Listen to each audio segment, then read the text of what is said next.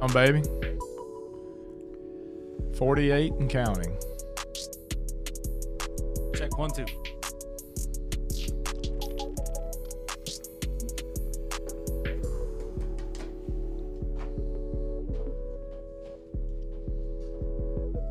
And Joe with his Spider Man shirt on.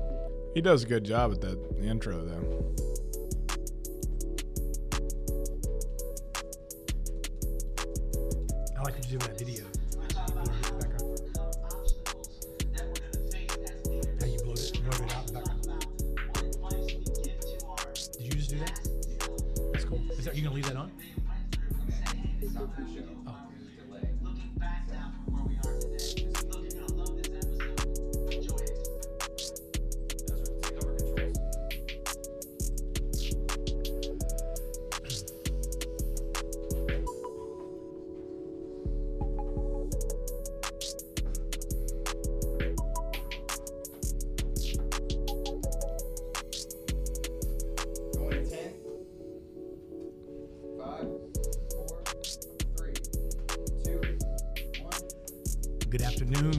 Good afternoon, everybody. What's up, brother? How you doing? Hey, I'm doing good. How about you, Day? Oh man, doing good, doing good. I tell you what, man, it's hard to it's hard to pull myself away, uh, you know, with the energy that's going on out in the sales room and a lot going on, man. But uh, I tell you what, we we were just talking earlier about how many demos.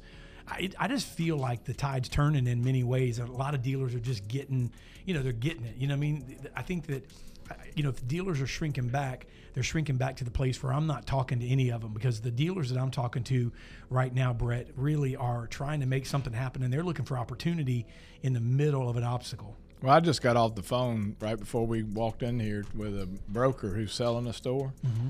And I really think it's kind of the tale of two cities. Remember the old Charles, Charles Dickens book, Tale of Two Cities, where the best of times is the worst of times. And I mm-hmm. think that the dealers that are engaged and active are doing really well, and the ones that are not are looking for an exit. And.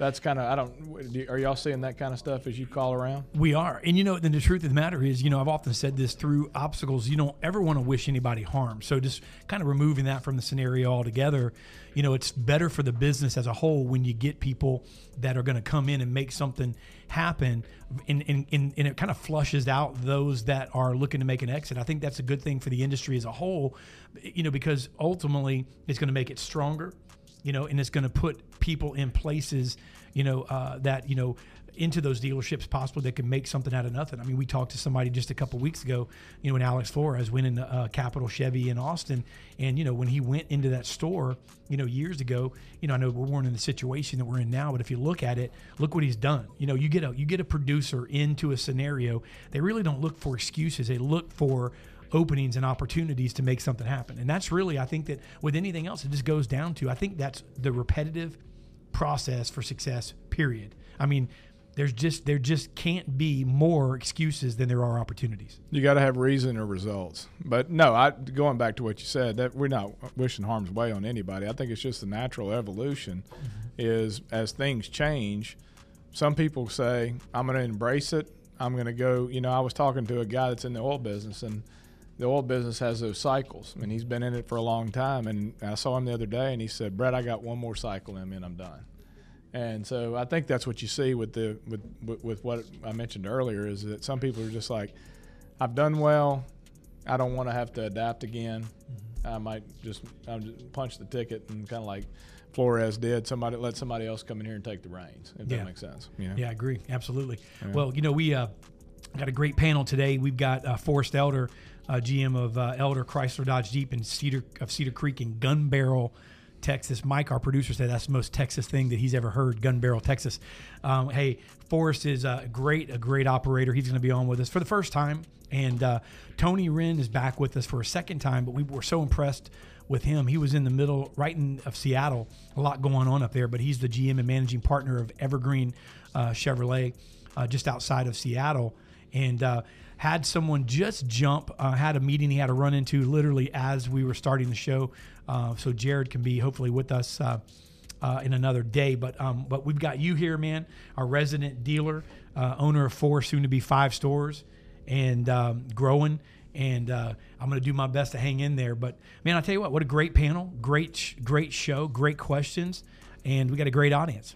Well, I tell you what, I, my mm. mother's from Texas, and I've never heard of Gun Barrel, Texas. So i will be interested to ask Forrest about that and where it's located. And and one one plug, we did it last week. I want to say it again today because we saw it up here on the board. If you're looking for motivation, if you're looking for for uh, leadership, if you're looking for self help, follow David's Game Changer podcast. I mean, he, we were just looking at the results here a few minutes ago. He's got eight and 10,000 views of that show every week. It's growing on a weekly basis.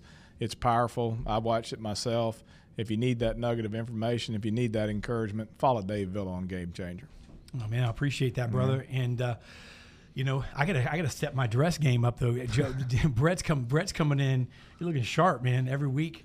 And uh, you know, let me ask you this, though, man. You know, and I know we kind of talk about this a lot. It seems like, but it, in reality is, I think that you know, when you find success, you realize a lot of times it's doing the same things over and over that work. It's really a pro. It's so it's such a process that sometimes for me, for instance, you know, I I have flex flexibility in my day, but there's some non-negotiables, and you know, looking at uh, the things that you've repeated over and over, you know, we talk about this but you're in buying mode. You know you're in acquisition mode. You're in you're searching for more opportunities and i know that you don't need more work. It's not that you're looking for something to do. You got plenty to do but you know why are you you know and, and this is i think helps set the narrative you know even for for most of the audience that's not that aren't dealers that aren't buying stores or anything like that. But why are you in acquisition mode? Why do you think that now's the time you know or maybe uh, now's the season to do that well, for me, it, I, I, I operate under the auspice that you're either expanding or contracting. Mm-hmm. There's no treading water.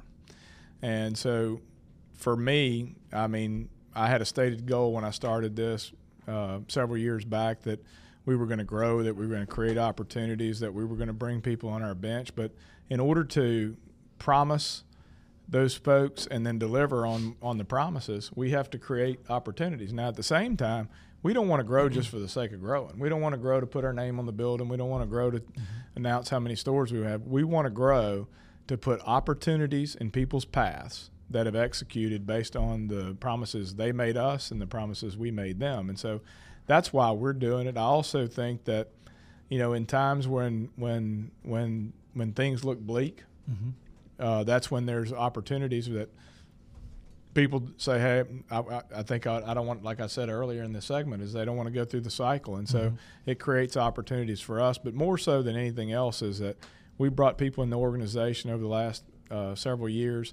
We've made promises to them on where on where they could go if they did certain things, and those people have done those things, and so we've got to put the opportunities out there in front of them. Now, that being said, just so I under, I'm clear, we turn down more than we than we do.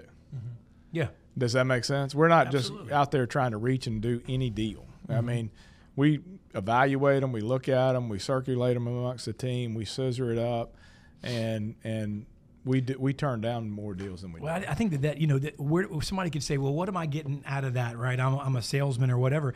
It's really that way in all the microcosms of what you do. I mean, the reality is there's some deals that you may need to walk away from. There's some things that you need to get rid of in your life. I mean, saying yes. Some people are teach say yes to everything. You know, to to you know to uh, just basically more is better and that's not necessarily i don't subscribe to that i think that time is precious and there are things that you know we need to evaluate and cut out of our time and stop and it's okay to say no because you know the one thing i've learned over the years that the, that i run out of because there's some non-negotiables in my life. One thing I run out of is time. I mean, it's just you can't create more of it. You're going to need sleep of some sort because if you don't, you're not going to last very long. You're going to bo- burn it at both ends.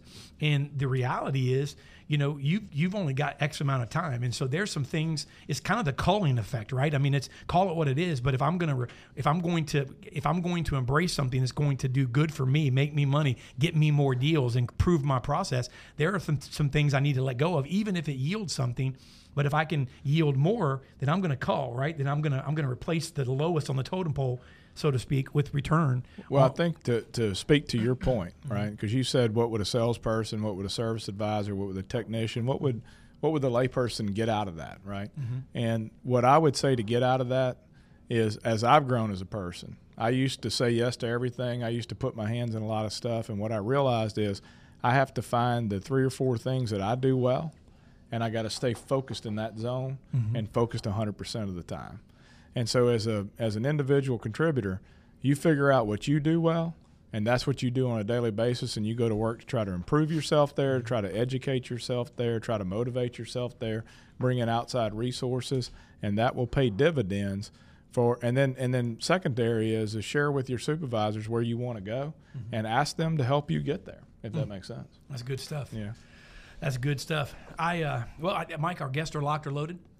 Uh, So we got two on. We have two on. One dropped out right before the show happens. This is the car business, and uh, and a TO comes first, right? And it's good to know that there's a lot of business going on. But let's bring on our guest right now. We have, uh, and I'll throw it to you, Brett, for the first question. We have on Skype with us. We have uh, Forrest Elder. He is the uh, general manager, Elder Chrysler Dodge Jeep uh, Ram of Cedar Creek in Gun Barrel, Texas. Again, you don't get you don't get a name like that without having a story behind it, right? So I want to find out that. And we have Tony Wren. Tony is the uh, GM and managing partner of Evergreen Chevrolet, just outside of Seattle. Gentlemen, thank you so much for joining us, and uh, we uh, we appreciate it. We know you're busy and you got a lot of things going on. So hey, Brett, let's uh, let's just jump right into it. Well, when we kind of came up with this topic, it, it was keyed off one of the shows where they said where some of the leaders of the organization said, "Why don't y'all talk about something relating to employees that uh, in areas that you didn't come from?" Because the, the gentleman's comment that brought it up was like most of us came from variable operations, right? We started as a salesperson or sales manager, something along those lines, and now we find ourselves leading parts people, leading service people, leading the office, and so to key off that question is is Tony, let me ask you, what was the first lesson that surprised you in leading someone that's not in your area of, of your strength? Oof.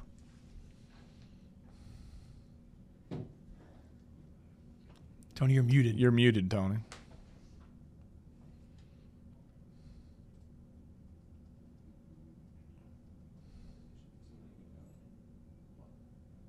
Is it on our end, Mike? So, Forrest, can you hear us? Yeah, I hear y'all. Okay. Y'all hear me? Yeah, yeah. Can you you, you want to you want to throw that? We'll throw that question to you first. Uh, we- we'll pull Tony's Okay. audio up here. Same question. Well, you know, it's actually uh, one that hits pretty close to home. I mean, obviously, I, like most of everybody else in this business, we start on the variable side and work your way up and kind of go from there. Um, and I had the uh, fortunate, uh, uh, I guess, gift to, to get to open the store about 18 months ago, and, and fixed operations is something that obviously I can manage on a number scale, like anything else, got my percentages and, and my numbers, my metrics, my KPIs, and everything sort that I want to hit. But what uh, what I didn't realize is how poorly uh, I knew the processes, and uh, uh, you know, not so much. You know, obviously the processes are you can read the book and look at the processes and, and kind of know what, what what you need to put in there, but it was the uh, the implementation and uh, inspecting what you expect the processes that I did just a poor, poor, poor job of when we first opened up over here. Uh, and luckily, uh, I, I took a good look in the mirror and realized how poorly the job I was doing. I mean, I, personally, I think it's that's on me, and not my people. Uh, you know, they can't uh, do their jobs if I don't set expectations for them. So basically, Is it one of those things where you just kind of were I guess uh, looking at it, maybe just saying it or it'll take care of itself, because that's kind of in the you've is that kind of where it started, maybe? Well, not so much take care of itself. So I, I uh, like I said, this is a brand new point that I'm at now, Gun Barrel. So uh, uh, no, there was no existing FCA point here in any source. We opened up, built it from ground up. Uh, I put you know my crew together, and uh, every other department I had a a guy that I knew was a tried and true good department head. Uh, my GSM, used car manager, parts manager, my, con- my controller, everybody was just stellar. I had just great track records, did really good jobs. And in my infinite wisdom, I decided to bring in a guy who'd never been a full blown service manager, but had been a uh, a uh, lane manager, assistant service manager, some of the sort, but never been a service manager. Had to deal with technicians and customers and advisors, and you know warranty clerks and everything sort of all one time. And uh, and which me not not having a always having a I guess tried and true service manager before, so I didn't know exactly what I was doing, and he didn't know exactly what he was doing. And let me tell you, that is a great, uh, great recipe for disaster in the service department. Yes. So I guess my my biggest thing on how to lead somebody, or you know, how to lead a crew would be first off, make sure you find somebody that's experienced in the area. Um, you know, I, I come from a rodeo background. It's kind of like uh, learning how to rope when you're riding a horse. It's learning how to rope. It, it don't doesn't work real well. Uh, but if you have somebody that knows their job and you set your expectations, you set your expectations and, and listen to their ideas, listen to, to what their suggestions are, and don't try to, uh, you know, micromanage them to an extent. Manage the way you manage, but uh, you know, let them do their thing. And, and as long as you have the same morals and values, the same goals as you, uh, hire the right person, trust them, um, and essentially when you lead them, lead by example. And that's uh, maybe not knowledge based if you don't know as much about that department, but it's more of, of you know taking care of the customer, coming customer service all the way around, and everything else. So That's good. that, that's my example. I mean, don't don't try to don't try to essentially uh, act like you know everything when you don't. Uh, be humble about it. Learn from them. Uh, grow yourself as a manager. Uh, is what I've tried to do. And That's good. uh, you know, like I said, let them do their thing and go from there. That's my suggestion. But- Tony, can you hear us now? I, I've been able to hear you. Can you hear me? We can hear you now. Can you you want to Well, weigh in on that about one? How about that? Well, yeah, you know, uh, I, I, I was trying to say, you know, when you're when you're dealing with service and parts, and I am from sales and from sales on up, I'm doing this a long time. But when you're dealing with service and parts, you, you just you got to jump in the game with them, even if it's not your expertise. So we talk about, you know, service advisor. We do sales training on you know seven o'clock Wednesday mornings for service advisors, and it's not much different than training salespeople. The sales is sales is sales, and service advisors need the help. My my management with technicians and with counter and back counter people, you know, I just make it a habit to to say hello to them every day, sit and talk to them every day, come back, find out what they had for friggin' lunch. Uh, uh, buy a couple things for the lunchroom once in a while, and you just stay in the game with them and I'm constant. I, I, you know, I think more than anything else, I ask them if they have enough work and this is the kind of work you like, and show me what you're doing. And it takes less than three or four minutes, and all of a sudden you're in the game with me. You know where they're going on vacation. You know where their next trip is. You know what their travel trailer looks like. You know whether it's this or that or whatever. And if you're in the game with them, and you don't have to have the expertise, you got to be in touch with them every day.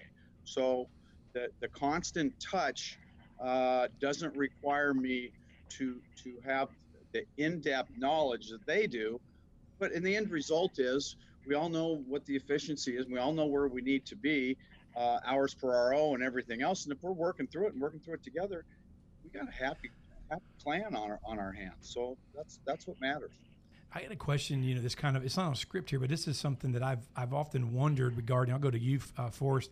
You know, because I'm assuming that, and I can only assume this. I mean, it may not be the case. And then Tony, I know you you've owned stores for a long time, so you may have never had this experience of working for someone in this case. But I know a lot of GMs. Let's just look for at GMs that are listening right now that are that are variable, right? You know, set Mindset. yeah, mindset. And they work for a fixed or a GSM and they work for a fixed, you know, minded general manager. There are those, you know, I don't think the challenge goes one way. I think there might be a challenge of those individuals looking and understanding a very sales focused, you know, uh, you know, g- front uh, variable guy. You know, so I mean, Forrest, have you ever had a situation like that in earlier in your career where you were working with for someone or with someone that might have had that mindset as well? I mean, because I think there's a because here's the deal. I mean, the reality is when you're in charge of both sides, I mean, in, in your in your compensated that way. Obviously, ownership is, but you know, the back end should you know should be the healthiest. I mean, it's really important, right? But yet, it doesn't get the glamour. And uh, so, sometimes, you know, so I mean, wh- why why do you think there's this void in between the front and back end? You know, when it really comes down to there's some serious profit on both sides. Oh, sure. And, and honestly, uh, you know, your fixed operations, uh, you're, you're essentially selling something that, that doesn't necessarily have a hard cost associated to it other than, a, you know, a, whatever you're paying said technician, but you're selling a, a hour labor.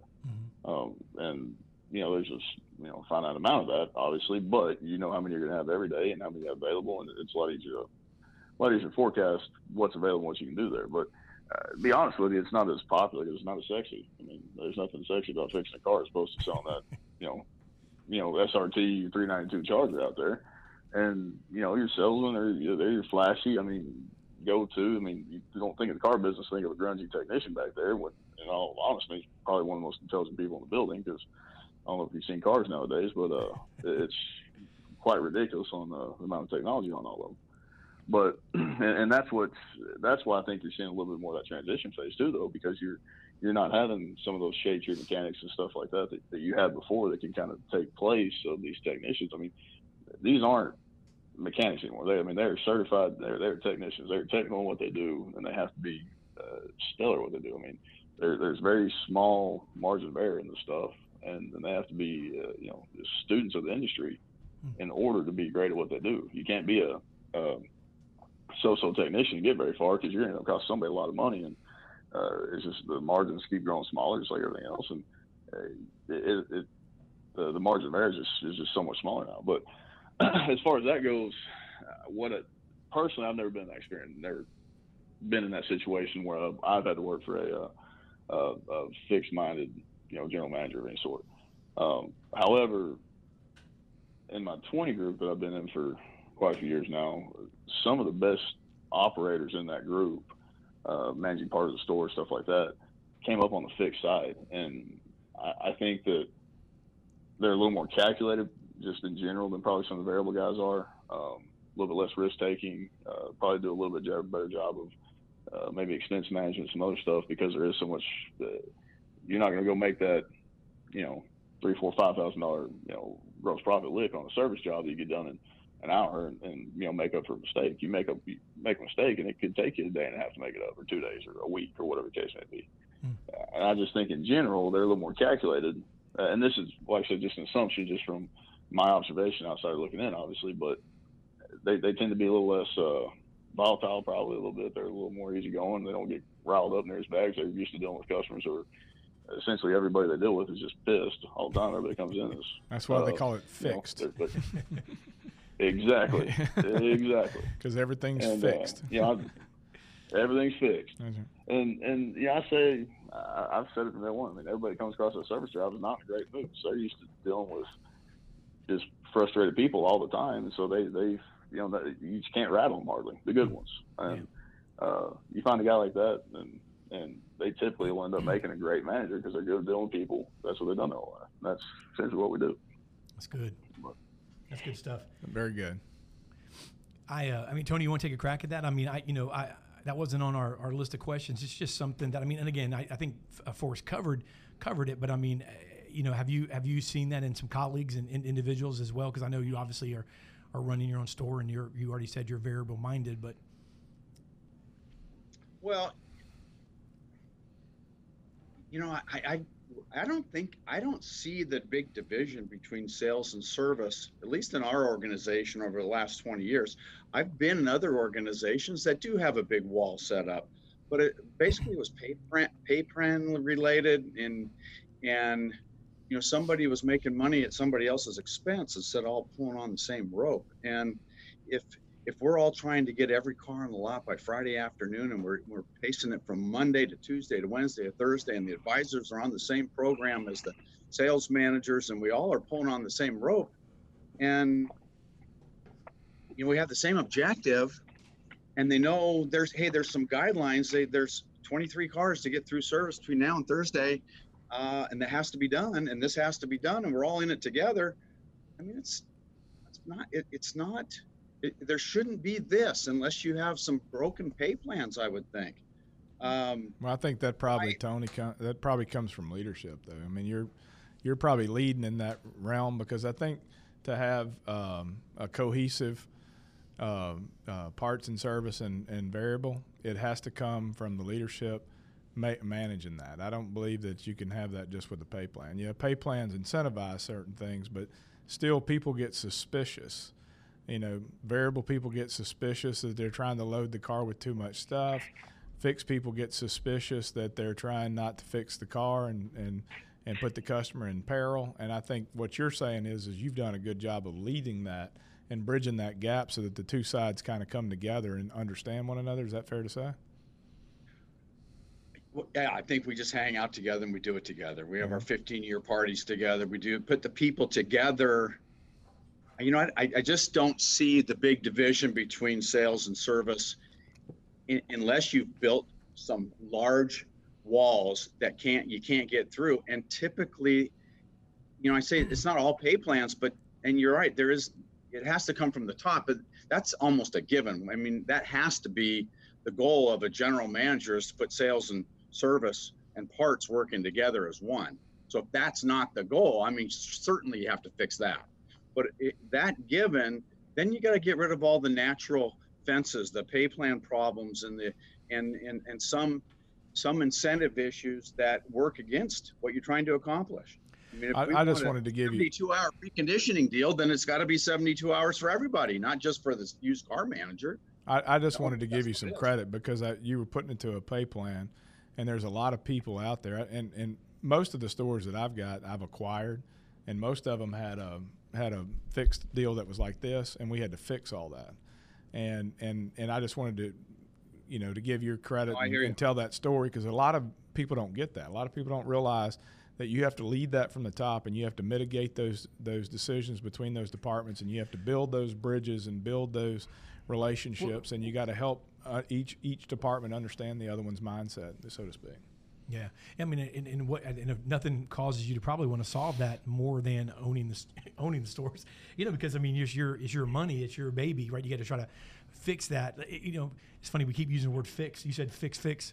fixed But- is fixed that's what it is i mean those people know what time they're coming to work what time they get off what their day looks like it's usually set up a day in advance i mean whereas variable it's you know t- going back to forrest's point i mean it's all over the map you know i might I might roll the dice. We hey, we might call Dave and buy some extra advertising and hope we do a hundred grand by I Friday. think you should. You know, That'd be a good idea. They don't do that. They don't go buy an gonna- engine and say let's let's hope somebody comes in. We can put that engine in a That'd car. be that'd be a good idea for us. I'm, I'm, I'm, I like that idea, by the way, what Brett said. But hey, let me let me ask this. I'm Yeah, going I'm- off script. I'm going off script. I'm gonna throw it back to you, you're Forrest.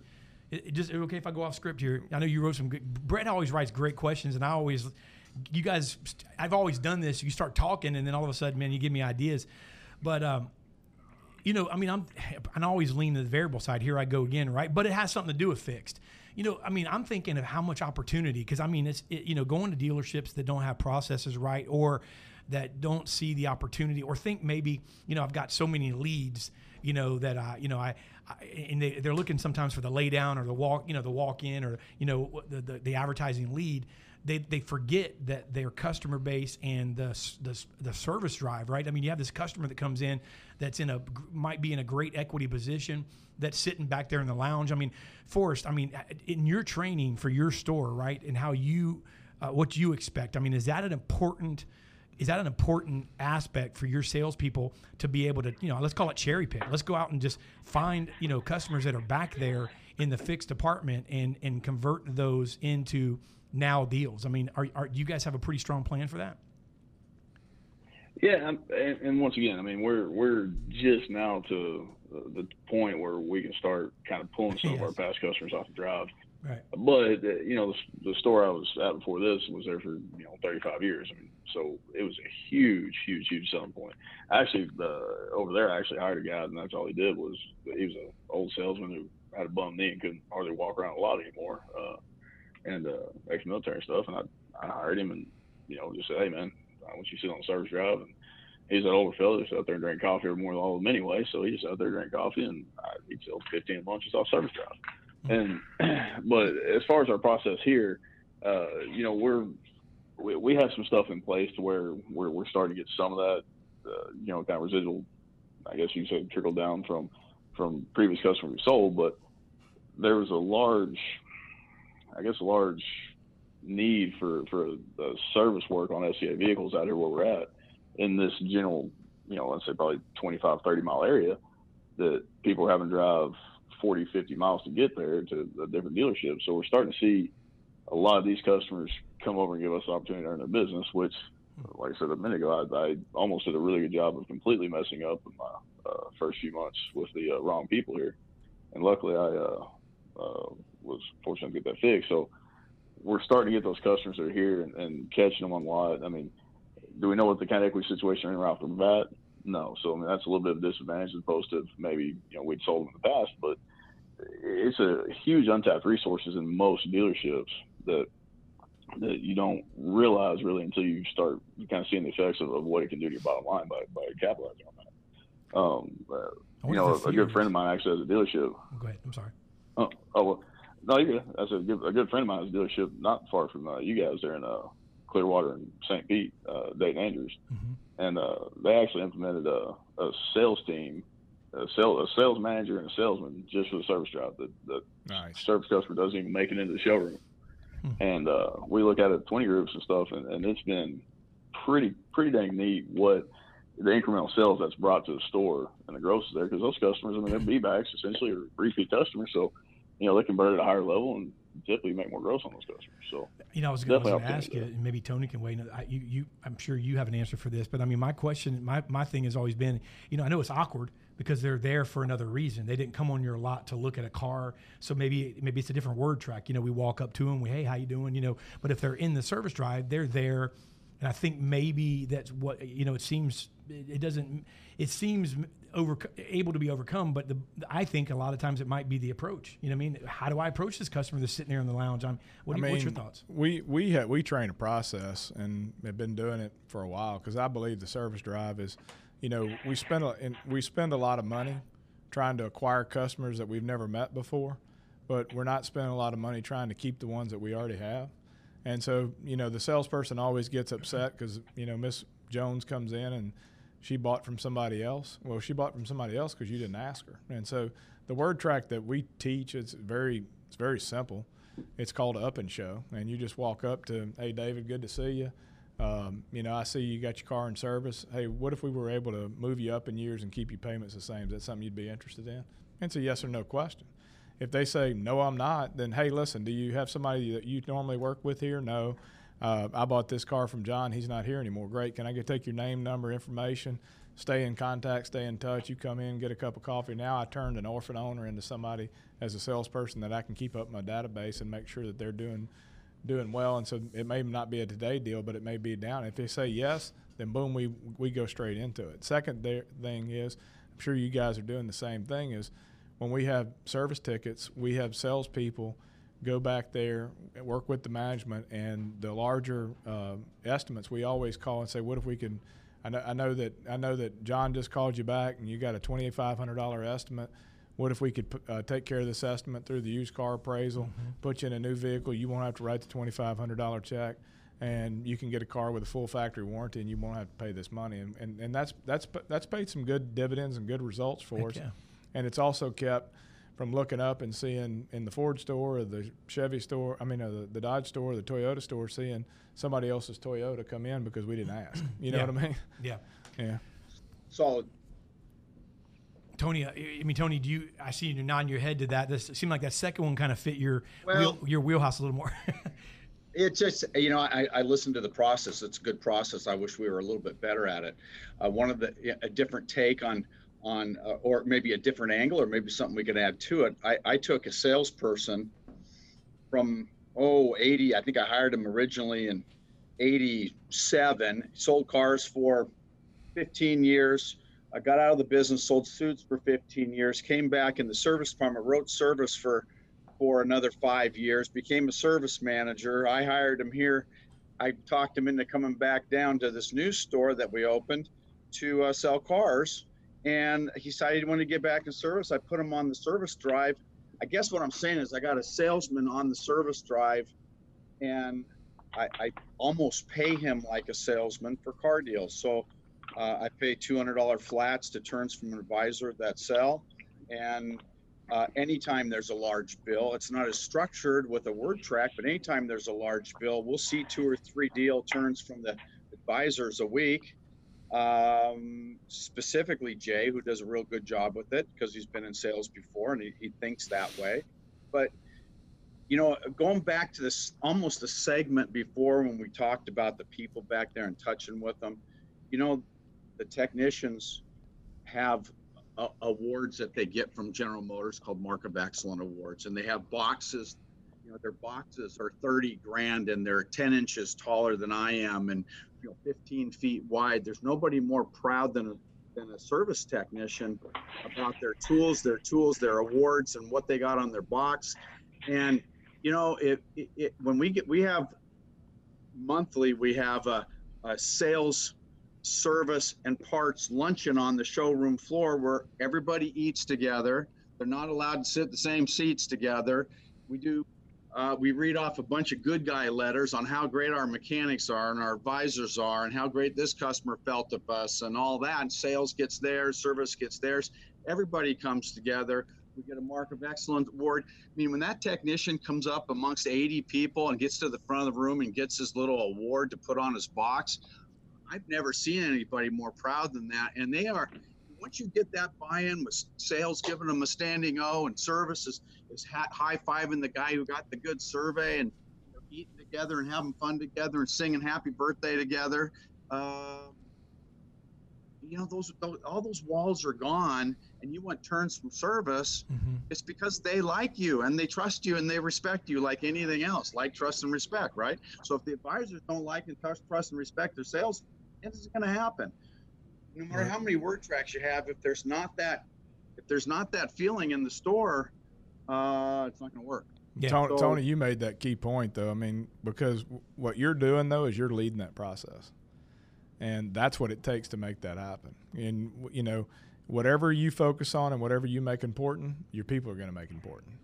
Yeah. And and that's what you're saying by that luncheon. It's not it's the luncheon does great things, but it starts from what you value, and you're valuing that, and you're you're, you're saying, hey, let's give these guys standing ovations. Let's let sales celebrate the service, and that breaks down those barriers and breaks down those walls. I've seen variable managers that get promoted to GM that still have that animosity with service, and they look at service as a necessary evil, and rather than and and you know, uh, Forrest is laughing because he's seen it too.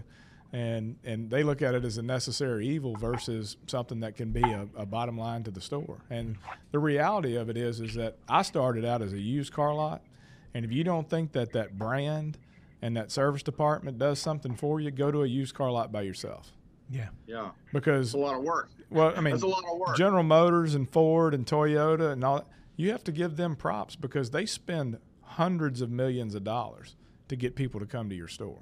They're sending people in there with warranties that the customer doesn't have to pay for that are sales opportunities and that are services opportunities because one of the things we didn't talk about is we're talk we, we're focused on selling the cars again because we're probably all sitting here we're all variable guys right we want to sell something but what we're not saying is is that if you've got a quality service manager that's teaching those people how to diagnose those cars correctly, those are sales opportunities as well. Right? If they're diagnosing those cars correctly and they're you know, the, the worst thing that can happen to your to your customer is they come in and they miss a brake job, they miss a, a, a rotor situation, they miss a capacitor situation, and then two weeks later it goes out. And whether if you didn't look at it, they blame you. Whether whether you did it or not, it becomes your problem, right? And if you did a quality if you did a quality thing, more than I mean a quality evaluation, more than likely you're going to sell that job more often than not. And when you don't, they're going to come in and go, David, you told me I should have did that, and it's going to generate more value for you in your store. Yeah, That's good stuff. yeah. We uh, let's let's do it. Let's do a last question here and give you give you guys a chance just to, and then you can ask I guess two more questions. We're ask a question and then Brett usually gets a topic question in at the end. But you know I just want to ask something kind of in general, just you know it, with regards to you know what we're talking about and really regards to anything in your leadership. And Forrest, we'll go to you, man. I mean when it comes to developing influence, right? I mean you're leading people. And you know uh, the the car business. If you want to have a really good store, and I know your store and, and Tony's as well. You guys have you guys have great stores, great. But there's dealerships in your market or dealerships that you've been around that just that are just doing it. They're just going through the motions. And so my question is, how do you and did you and have you developed influence, you know, around you? I mean, how, you know, when it comes to leadership, just to, you know, because it's it's not just hey I'm selling cars or this is where I work, but they really are buying in. They're drinking the Kool Aid. How do you get them to do that, Forrest? And you know, if you don't mind me asking. No, no. Um, so it's, it's as complicated as it may seem. It's, uh, in my opinion, it's pretty simple. I think it starts with the culture. Um, I don't ask my guys to do anything I wouldn't do if, if I need to do it. Um, I'll go back. I mean, if I need to be back there and, and detail a car, um. I have no issue doing it. I'll, I'll help with a lot of parties. If you know, uh, heck, I've been back there helping one of the techs change oil because we, you know, we're short-handed. I mean, it's it's all about if if you set the right culture and everybody knows why you're doing it, and you don't look like that uh, pompous prick sitting there doing it just to uh, cash all the money in. They don't feel like they're uh, they're working their butt off for a dime so I can get a dollar. Uh, that's the quickest way to get somebody to uh, start animosity, then the culture gets bad, and then you start getting cancers and everything else. But it's all about you know take care of your people. They they'll take care of the customer, and the customer will take care of you. Uh, it's That's it's a real simple mindset, in my opinion.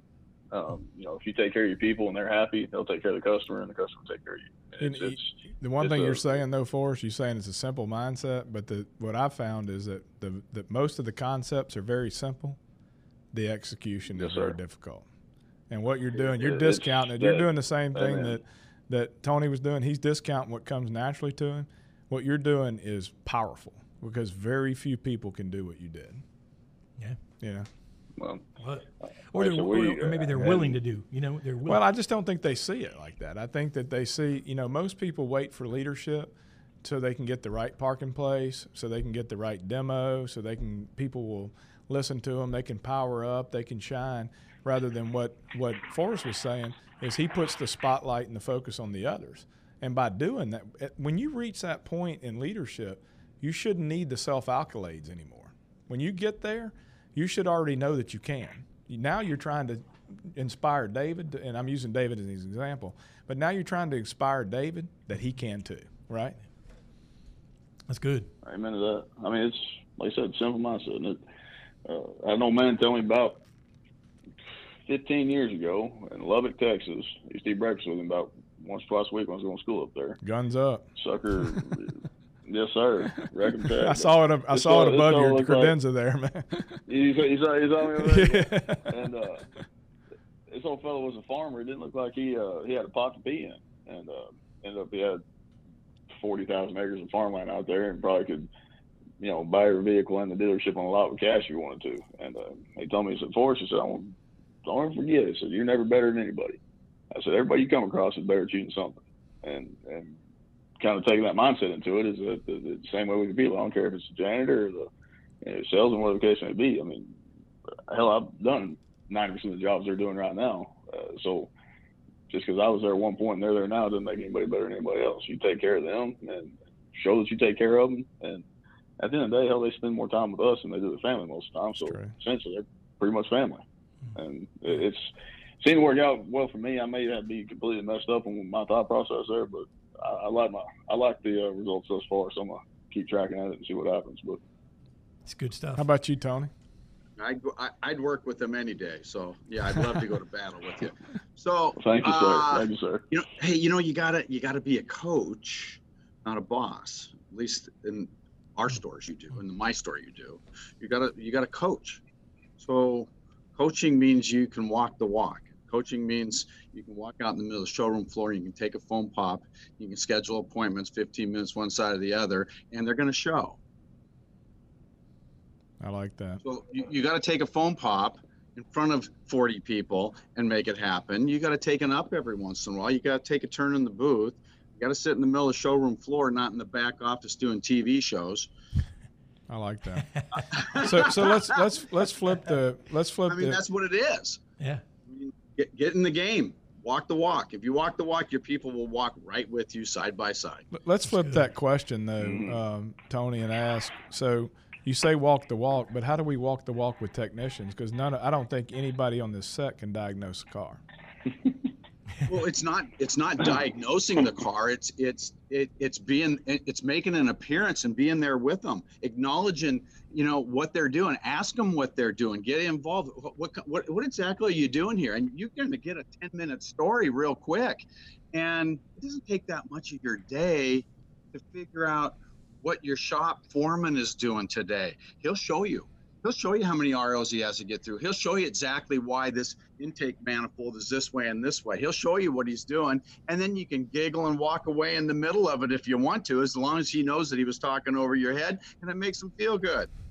And you check back with him three hours later, you know, because you're walking, you got to go to the bathroom anyway. So why don't you walk through the shop on your way and stop and see how the job's going? And you do that every once in a while, guys, and you're on the team. You're walking the walk with them. You don't have to turn a wrench have to walk the walk. Nice. Nice. We go to your. We'll, we'll let you ask the topic question. The- Well, what we what we've been doing, and and um, I don't know if we did it the last time you were on, Tony, but what we've been doing is is what we're trying to do with this show is serve dealers and serve dealers where they live, where they are, and bring practical topics and practical applications that are you're going to be able to apply and get a nugget of information because I feel like everybody that's on this set today and has been since I've been here is very powerful people. We've had great show guests, and and you know we all say kind of the same things, but if I can take one nugget from Forrest, and if I can take one nugget from Tony, if I can take one nugget from Dave, then man, I can I can get further faster. And so what we would ask you guys is, and, and we'll start with um, Forrest is is what topics would you like to see us cover that would help you and serve you?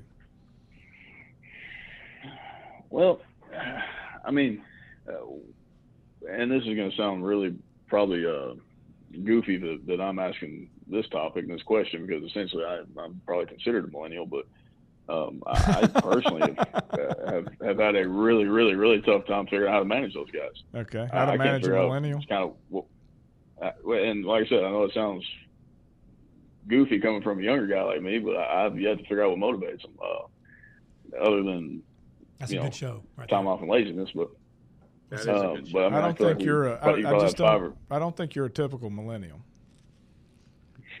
well, I appreciate. It. I'll take that as a as a, as a Yeah, compliment. sir. I, I But- hear but I hear that- Lubbock, I hear gun barrel. I just don't think that you're a you're a Dallas Fort Worth millennial. No, we, I mean, there's there's not too many of uh, uh I guess we consider uh, uh, normal millennials in Gun Barrel City, America, which uh, it's uh, quite an interesting place. But um, Where is but, that, I by the and way? it's- Where it- is it's Gun Barrel City, by the way? It's about 70 miles southeast of Dallas. Okay, so you're on Um, you're southeast of Dallas. Okay, I'm about I'm, I'm about 20 miles straight south of uh, I-20. okay. I was just trying. My mother's from East So- Texas, so I was trying to get my bearings of where that was. So Okay. Where? Okay. That's It's a great- by the way, it's, that's it's a, a big great- place, but ain't that big. That's a great topic too. By the way, we we've uh, we we've done a show year a few couple years, three years ago on that. But that's a great show. It's needed um, because uh, some of the best of the best. I mean, I think that there's some definite uh, great insight on that topic. So how about how about you, It- um, it's just Tony? yeah, been tough. Well, you know, I think coming out of COVID and and, and we're, you know, we we I, I think I've read a lot. I've read a lot of stuff and a, a lot of Facebook stuff and auto meme stuff and about how coming out of COVID, basically we've reduced expense, but we've increased gross, and we've reduced expense, and we and really It's a I- I think thing, we're getting. I think we're getting pushed down the path digitally, especially up you know, maybe I'm a little different up here and, you know, this is a really digital country. Uh, and I'm struggling with getting, I mean, I think my processes are unique and, and, I, and I, and I think we're ahead of the game there. I do all the pricing of every car new and used. We use a, a, a third party source for, uh, that creates UAs on trades and, and this, you know, a, a salesman basically can create their own pencil, but I'm, I'm, I'm, I'm a little bit struggling with how to put certain vendors together, how to get that whole digital process down line.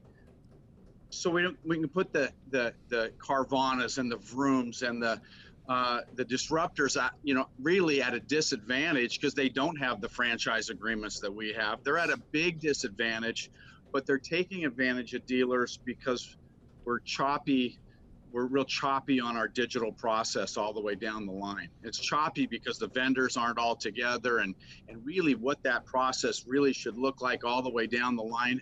I'm getting close but boy i can't tell you how much time i've spent trying to get this all together and i don't feel it's there yet and i feel for other dealers you know there's going to be some that aren't even close So, so, So- you want to you want to talk about creating a, some kind of digital uh, process as it relates. You know, there's to, a digital funnel that Yeah. we're putting customers down, that the disruptors are putting customers down, that dealers are struggling with.